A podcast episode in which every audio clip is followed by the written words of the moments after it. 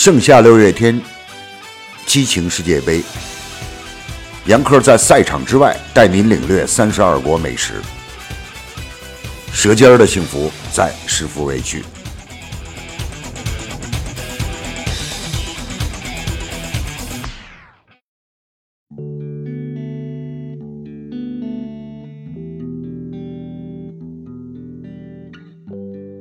D 组的球诡异的很，从阿根廷平冰岛起。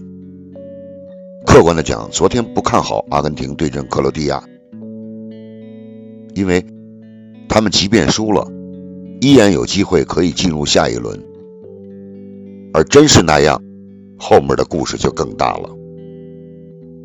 好，我们接着聊今天的比赛。曾经三次闯入世界杯十六强的尼日利亚队，代表了非洲足球的最高水平。尽管跟欧美强队有着不小的差距，但对付欧洲二三流球队的把握还是有的。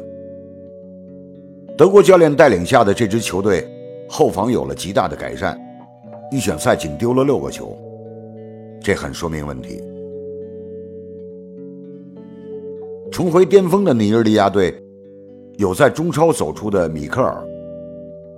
别看在中超踢球，此人当年曾经跟梅西齐名。也有出自曼城青训的伊西纳乔。防守方有新星恩迪迪。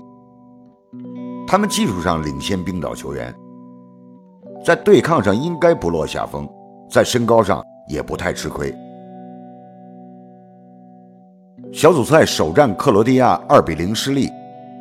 这个是正常的，因为尼日利亚队跟强队比赛的时候，攻强守弱的弱点会暴露出来。而克罗地亚的中前场是世界级的，这回跟冰岛比赛不同，冰岛没有那么强的中前场，因此尼日利亚的攻强守弱会被掩盖起来。鉴于两个队都要力争三分，相信会大打攻势足球。这样的话，尼日利亚的技术优势会明显的显现出来。博彩公司开的盘口明显偏向于冰岛，是因为冰岛一比一战平了阿根廷。我个人认为右盘的痕迹很重，看好尼日利亚捍卫非洲足坛的荣誉。二零一六年的法国欧洲杯，冰岛的成绩可圈可点。为此呢，冰岛的足协还自豪地贴出来了冰岛足球队二十三人是怎么选出来的海报。当然，这个海报是有调侃成分的，比如说冰岛全国总共有三十三万多人，减去女性多少人，减去十八岁以下的男性多少人，减去二十五岁以上的男性等等等等。最后的结论就是，剩下的人全部来到了冰岛国家队。随着冰岛队的爆冷，这个段子在网上流传的很广泛。但是它的出处还真不是段子手写的，来自于冰岛足协。扑出梅西点球的冰岛门将哈尔多松，踢球是副业，主业是导演。毫无疑问，他是导演里最会守门的，守门员里最会导演的。他执导的 MV 曾获得欧洲音乐大奖赛第二十名，还指导了可口可乐等多个品牌的广告。怪不得网友调侃道：“扑出梅西的点球，我当导演的时候都没敢这么拍。”一般认为，世界杯是牺牲的。大概斯洛伐克在首次进入世界杯时候进入了下一轮，但他们有前面捷克斯洛伐克队的底子。不太说明问题。韩国队进入世界杯首秀时候战胜了希腊，但也是一场胜利而已。哥斯达黎加是个例外，其他好像都是小组赛后就打道回府了。维京海盗固然身体素质出色，但毕竟是世界杯的新人，经验差了太多。在技术到位的尼日利亚队面前。仅凭他们的简单粗暴，恐怕不行。作为全球公认的旅游胜地，没有好的饮食是不够的。冰岛的饮食达标。这个北大西洋中的岛国，鱼类产品很多。大家熟知的三文鱼是这个国家的美味之一。我没有在冰岛吃过，据去过的朋友讲，三文鱼都是新鲜的，口味好的不可描述。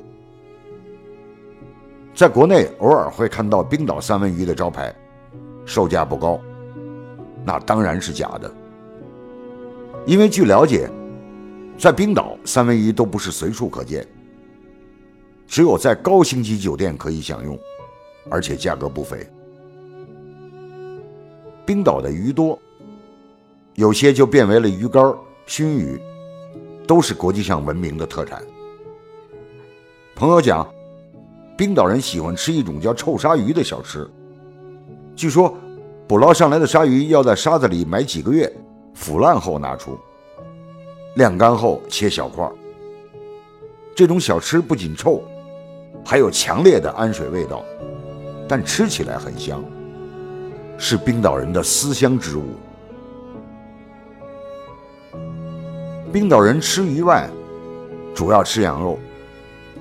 有一点需要强调，冰岛拒绝使用化学肥料跟生长素，而且严禁肉类进口。冰岛羊在冰冷的高山上长大，那是原生态的畜牧状态，吃的是青草植物，喝的是冰雪消融后的溪水。千年来的羊种，千年以来不变的传统放牧方式。也自然没有什么抗生素之类在其中。说冰岛的羊肉是世界上最好的羊肉，绝不夸张。冰岛羊肉汤是所有吃过的人隆重推荐的。大家去冰岛不要忘记喝羊肉汤啊！世界杯一个月的时间里，尼日利亚的苏亚不知道要消费多少。苏亚。也被称为尼日利亚烤肉。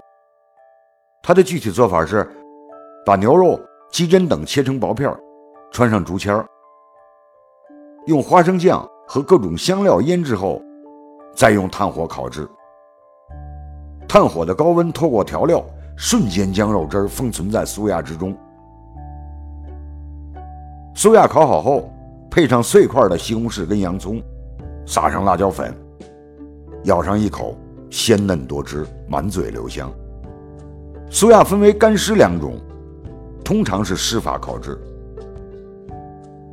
尼日利亚还有一种传统美食叫五色饭，就是大米、西红柿、辣椒、洋葱炒饭。大家都知道恐怖饮食，但据中国日报网站报道，尼日利亚的恐怖饮食达到了巅峰。在一次警方突击检查时候，发现有餐馆卖人肉，菜名叫烤人头。警察还在餐馆真的找到了两颗血淋淋的人头。很早以前有报道讲，尼日利亚邪教吃人肉，不知道这种餐馆是邪教人出入的饭馆呢，还是那里个别人许久以来的一种恶劣饮食习惯。